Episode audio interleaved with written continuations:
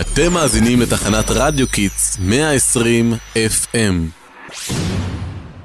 שלום לכל המאזינים היקרים שלנו, תודה שהצטרפתם אלינו לעוד שידור. אתם על כל האלים בנות, רדיו שמשדר על הגל שלכם. והיום בערוץ ההסכתים יש לנו תוכנית מרתקת, אתם חייבים להישאר איתנו. היום רצינו לדבר על אדם מאוד מיוחד, הרב הראשי האשכנזי הראשון של ישראל. הרב אברהם יצחק הכהן קוק היה שמו המלא. הרב נולד בלטביה בשנת תרכ"ה, וכבר מגיל צעיר נחשב לעילוי ולתלמיד מוכשר. הוא התחנך בישיבת מלוז'ין, הישיבה הנחשבת ביותר בלטביה של אותם הימים. וכבר בגיל 23 הפך לרבה של העירייה, זימל בלטביה, ושם למד קבלה עם גאון הדור, הרב משה ישיר. אבל החלום הגדול ביותר שלו עמד להתגשם.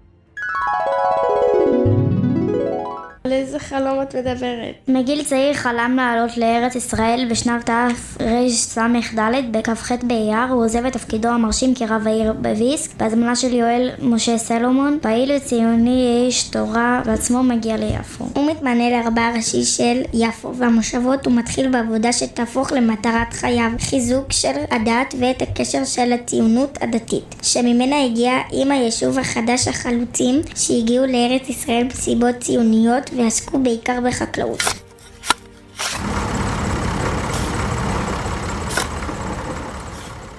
רגע, אני זוכרת משהו על חקלאות ושנת שמיטה שקשור לרב קוק, משהו חשוב ביותר. כן, בשנת בתר"ע הוא מתיר לחקלאי ארץ ישראל לעבוד בשנת שמיטה על פי היתר מכירה. זה בטח משהו שממש עורר מחלוקת. בוודאי, הרי הסוגיה של שנת שמיטה מעוררת מחלוקת עד היום. תודה לכם, ועכשיו נעבור לשדרניות של כיתה ה'2. אז בואו נחזור, סיפרתם שהוא מתיר לחקלאי ארץ ישראל לעבוד בשנת השמיטה על פי היתר מכירה זה נכון? נו, אז מה קרה שם בדיוק? ספרי מה את יודעת. הרבנים של ירושלים ביקשו ממנו לבטל את ההיתר, אבל הוא רצה לחזק את החקלאות החדשה שקמה בארץ ישראל, והמשיך לעמוד על שלו ולהתיר. הוא המשיך להשתמש בהשפעה שלו כדי לייצר חיזוק לבבות בין הציונות הדתית ליישוב החדש בבי"ט בחשוון, תרע"ד, יוצא בראש משלחת רבנים מסע מושבות, ובו הם מבקרים מעל ל-26 נקודות התיישבות ברחבי הארץ. לאחר מכן הוא מבלה מספר שנים בלונדון.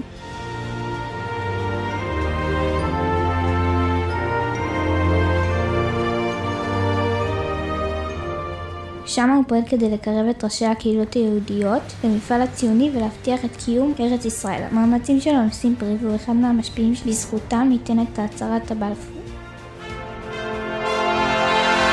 ממשלת הוד מלכותו רואה בעין יפה את הקמת הבית הלאומי לגזע היהודי בארץ ישראל, ותשתדל במיטב מאמציה להקל על השגת המטרה.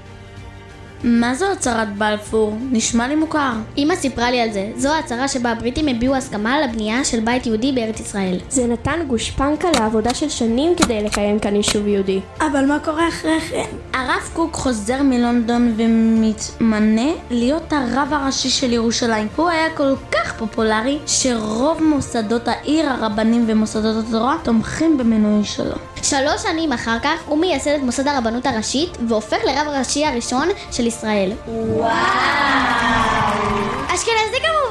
במסגרת התפקיד שלו הוא ממשיך לפעול לחיזוק יסודות הדת בארץ ולימוד התורה. וכל הזמן הזה הוא ממשיך לדבוק בעקרונותיו ולא מוותר גם כאשר מאחורי מעשיו קיימת מחלוקת. למשל איך שפעל למען אברהם סטבסקי שהורשע ברצח חיים ארלוזרוב ונידון לעונש מוות. למרות שלא היו מספיק ראיות נגדו ותנועת הפועלים גינתה את כל מי שפעל למענו. הוא המשיך כל הזמן לאסוף תרומות כדי לחזק את הישיבות בארץ ובחו"ל. וואו, זה ממש מעניין. תודה רבה לכם. אנחנו נמשיך את השידור מפה. מה עוד גיליתם בתחקיר שלכם על הרב קוק? הוא נחשב איש משכמו ומעלה, שרבים העריכו את פועלו ונחשב לאחדי מגדולי התורה של ישראל. ואפילו שהוא נפטר רק בגיל 69, הוא כתב מאות מאמרים וספרים במהלך חייו, שממשיכי דרכו מלמדים מהם עד היום. והספרים שלו נגעו בסוגיות שונות, שכן הוא עצמו היה איש אשכולות. הוא כתב על הלכה פילוסופיה, פרשנות המקרא, שאלות של מוסר, פרשנות התלמוד, קבלה ועוד ועוד. אך מעולם אני לא חושבת שראיתי ספר שלו, לפחות לא אצלנו בבית. זה אולי בגלל שהיה לו כינוי שנתנו לו חסדיו, אולי אותו את מכירה. הכינוי הוא הראייה, קיצור של רועי הערות. אה, עכשיו הכל ברור. אני מכירה את כתבי הראייה, הם מאוד מוכרים. אגב, הכינוי הוא גם קריצה לשם משפחתו.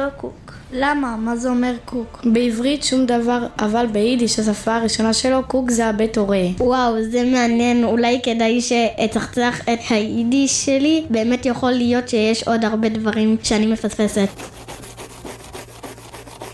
למרות שהרב נפטר לפני קום המדינה, בשנת תרצ"ה פועלות הרם רבות לכינון בית יהודי בארץ ישראל. מעשיו האדירים וכתביו ממשיכים להשפיע עד היום, ומידותיו הטובות משמשות למודל לחיקוי לנו, ובעתיד גם לילדינו. לאורו נלך. תודה רבה לך, ראיה. ותודה לכם, מאזינים יקרים, שהקדשתם לנו מזמנכם. שיהיה יום רביעי נהדר בעזרת השם. ביי! רדיו קיטס 120 FM, תחנת הרדיו הראשונה לילדים ונוער.